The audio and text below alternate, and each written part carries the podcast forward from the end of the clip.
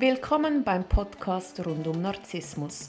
Schonungslos erklären wir dir, wie Narzissmus funktioniert.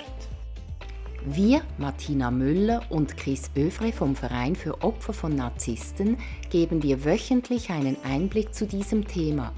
Wir sind auch online für dich da. www.co-narzissmus.com Hallo Chris! Hallo Martina! Neue Woche, neuer Podcast. Heute schauen wir den Narzissmus im geschäftlichen Umfeld an. Chris, erklär mir doch mal, wie unterscheidet sich der geschäftliche Narzissmus vom Liebesnarzissmus? Grundsätzlich wird er genau gleich gelebt. Der einzige Unterschied ist, dass man in der Liebe das Herz mehr öffnet im Gegensatz zum Geschäft. Also da hat man vielleicht ein bisschen mehr Distanz, aber wirken tut es natürlich genau gleich. Wie zeigt sich ein narzisstischer Chef, eine narzisstische Chefin? Die zeigen sich äh, in ihrer Dominanz. Ähm, es geht nur um sie, um ihre Karriere und sie nutzen ihre ganze Umgebung zu ihren Vorteilen, damit sie ihren Weg gehen können. Am liebsten einen steilen Karriereweg. Ähm, kann man sagen, dass der narzisstische Chef, die narzisstische Chefin auch diese vier Punkte erfüllen muss, die wir von der vom Liebesnarzissten kennen? Ja, das ist genau richtig. Also der erste Punkt, er ist ein Egoist oder sie ist eine Egoistin. Es geht nur um seine Bedürfnisse. Und der zweite Punkt, die Egozentrik, also ein egoistischer Chef oder Chefin, stellen sich wahnsinnig ins Zentrum, egal welche Position sie haben, also auch bei den äh, untersten Stufen der Hierarchie tun sie so, als ob sie wichtiger wären als alle anderen und sie fordern das auch ein. Also wenn man ihnen diese Anerkennung nicht gibt, dann werden sie böse. Der dritte Punkt ist die Kontrolle und die Dominanz. Also sie wollen sagen, wie es läuft und Widerrede mögen sie nicht. Da können sie ähm, wirklich herrisch werden und giftig. Und sie wollen auch alles kontrollieren, alles sehen, auch Sachen, die sie eigentlich gar nichts angehen. Und der vierte Punkt, die fehlende Empathie. Also es interessiert sie auch gar nicht, wie es den anderen geht, es interessiert sie nur, wie es ihnen selber geht. Sind eigentlich nur Chefs so narzisstisch im geschäftlichen Umfeld? Nein, das können durchaus auch Kollegen sein und äh, das kann auch sehr anstrengend sein, aber der Vorteil ist, dass sie nicht so viel Macht haben wie zum Beispiel ein Chef. Aber wie kann mich dann ein Mitarbeiter terrorisieren, wenn er nicht so viel Macht hat wie der Chef? Ein Mitarbeiter kann mir äh, Informationen vorenthalten.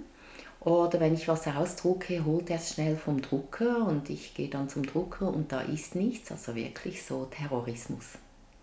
Wow. Was für Mitarbeiter schart der Narzisst im geschäftlichen Umfeld um sich? Der Narzisst im Geschäft schaut vor allem Leute um sich, die ihm gegenüber loyal sind. Also Menschen, die alles tun, also zum Beispiel in der Mafia äh, werden sogar Auftragsmorde ausgeführt von diesen Flying Monkeys. Der Chef selber würde das nicht machen, er macht sich die Hände nicht schmutzig und also nicht jeder Mitarbeiter mordet jetzt für seinen Chef. Aber äh, man ist durchaus bereit, sehr, sehr viel für ihn zu machen. Man äh, wäscht zum Beispiel auch sein Auto, man macht man führt Ausbauarbeiten aus, die eigentlich gar nicht ausgeführt werden müssen, aber das macht man dann mit einer Selbstverständlichkeit. Also ich wasche dem Chef das Auto, das, dieses Anbietern, dieses Devote. Genau. So diese, sind Flying Monkeys eigentlich so Co-Narzissten, kann man das so sagen? Durchaus. Und diejenigen, die sich vor allem wohlfühlen in dieser Position, also sie sind dann sogar stolz darauf, dass sie dem Chef das Auto gewaschen haben. Dieses Anbietern, genau. das sie stolz macht. Ja. Was passiert eigentlich, wenn ich einem Narzissten nicht mehr in dem Maße diene, wie er sich das vorstellt? Also das ist natürlich ähm, sehr gefährlich im Umgang mit einem Narzissten, weil man kriegt seinen ganzen Hass ab oder er beginnt einen dann zu mobben, auszugrenzen, äh, nicht zu informieren, nicht zu involvieren. Also da ist zum Beispiel ein, ein geschenkter freier Tag und allen wird das gesagt, nur diesem einen nicht, der taucht dann auf und äh, die Türen sind zu, so einfach so Gemeinheiten und er kann da sehr garstig werden und einen terrorisieren, bis man nicht mehr kann. Wie weit geht dann die Rache?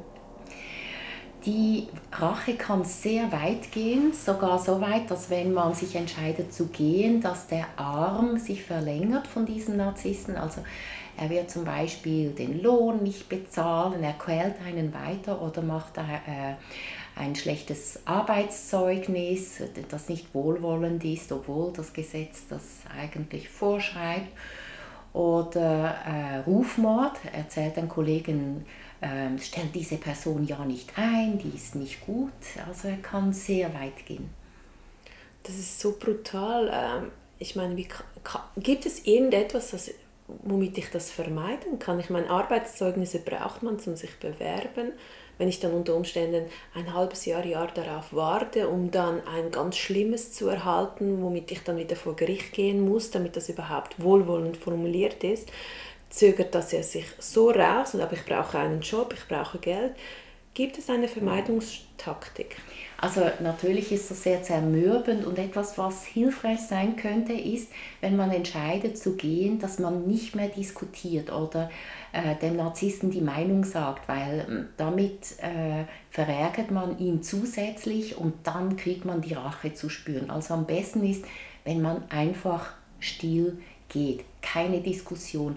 Genau wie bei einer Partnerschaft, nicht diskutieren, nicht weil, äh, also erstens bringt es sowieso nichts, mit einem Narzissten zu diskutieren. Und nicht weil man feige ist, diskutiert man nicht, sondern weil es das Beste ist für den Narzissten und auch für einen selbst man liefert dann nicht noch zusätzlichen Zündstoff. Gibt es Red Flags, also Anzeichen am Anfang meiner äh, geschäftlichen Beziehung mit einem Narzissten, wo mir helfen könnten, dieses Spiel zu durchschauen? Das ist sehr, sehr schwierig. Das ist ja das sogenannte Love Bombing. Und äh, es ist am Anfang schwierig zu unterscheiden, ist das jetzt einfach ein netter Chef, der mir einen Blumenstrauß aufs Pult stellt, oder ist das schon ein Narzisst? Und äh, es zeigt sich ja auch in der ersten Zeit nicht, meistens erst später. Ich merke, ich bin in einem Arbeitsverhältnis, das sehr toxisch, toxisch ist, mit, einem, mit einer narzisstischen Person. Was würdest du mir jetzt empfehlen? Es gibt eigentlich zwei Varianten. Wenn es zu toxisch ist, wenn man es kaum aushält, wenn es wirklich bösartig ist, gibt es nur eins, man muss gehen. Auch wenn es schwierig ist, einen neuen Job zu kriegen. Wenn man den Fokus darauf setzt, sich neu zu orientieren, ähm, ist es besser, als wenn man die Energie verschleißt für diesen narzisstischen Chef oder Mitarbeiter. Also gehen oder wenn es nicht so äh, ausgeprägt ist oder wenn man nicht direkt betroffen ist, wenn man es irgendwie aushält, dann könnte das auch ein guter Ort sein, um zu lernen, sich abzugrenzen, gut für sich zu schauen. Also ich hatte auch schon so Klienten, da haben wir dann wirklich intensiv gearbeitet und sie konnten sich immer mehr und besser abgrenzen und hatten irgendwann ein neutrales Gefühl diesen Mitarbeitern gegenüber. Und das war dann gut. Sie haben dann vielleicht trotzdem die Stelle gewechselt, aber nicht aus Not, weil man zieht sonst wieder genau dasselbe an, sondern sie haben es verarbeitet und waren danach bereit, ähm, sich auf eine gesunde Stelle einzulassen. Also du hast Erfahrung mit solchen Betroffenen? Ja, und da kann man wirklich sehr gut arbeiten, weil äh, diese Betroffenen begegnen solchen Menschen immer wieder. Und wenn sie da ähm, durch ihren Prozess gehen, dann äh, können sie auch anderen äh, Menschen begegnen, beziehungsweise andere Art von Jobs anziehen oder Firmen, wo die Ethik und Moral so narzisstische äh, Geschichten ausschließt oder zumindest nur reduziert.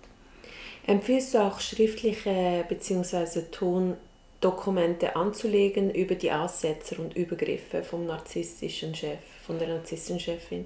Ja, es ist natürlich so, dass wenn man sie darauf anspricht, dass sie das gesagt haben, dann streiten sie es ab und äh, irgendwann zweifelt man an der Selbstwahrnehmung. Und deshalb macht es sicher Sinn, wenn man Schriftstücke äh, aufbewahrt man kann es dann wieder nachlesen und sieht, ja doch, der hat wirklich so reagiert, egal was er sagt.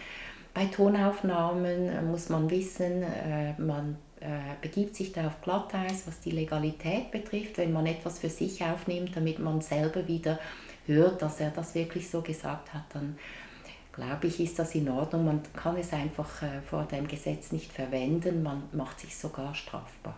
Wie steht es um ausufernde Arbeitszeiten, wenn der Chef eigentlich will, dass ich 24 Stunden abrufbereit bin? Da geht es grundsätzlich darum, sich besser abzugrenzen. Das erwarten manchmal auch Chefs, die nicht narzisstisch sind. Also da tut man ähm, gut daran, sich darum zu kümmern, dass man sich gut abgrenzt. Also es muss jetzt nicht eine harte Abgrenzung sein, aber dass man da immer klarer ist und vielleicht auch schon beim Vorstellungsgespräch darauf hinweist, dass es für einen wichtig ist, dass man diese äh, Arbeitszeiten einhält, die vorgegeben sind und dass man nicht bereit ist, äh, Überzeit zu leisten oder nur in Ausnahmen, äh, Ausnahmefällen. Also ich finde, das wäre ein guter Punkt, um das schon von Anfang an zu sagen, weil in ähm, Firmenkulturen, wo grundsätzlich über Zeit gearbeitet wird, die sagen dann sofort, ja, das geht bei uns nicht. Und das ist gut, wenn man das im Vorfeld schon geregelt hat.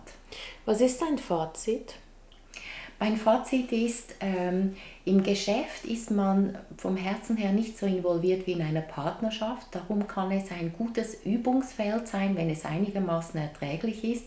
Es lohnt sich daran zu arbeiten, damit man auch Stellen anziehen kann, wo man eben gesund miteinander umgeht, wo eine gute Arbeitskultur herrscht und auch eine gute menschliche Kultur. Chris, danke vielmals für diese spannenden Einblicke. Gerne. Ich wünsche dir einen schönen Tag. Dir auch, liebe Martina. Dankeschön.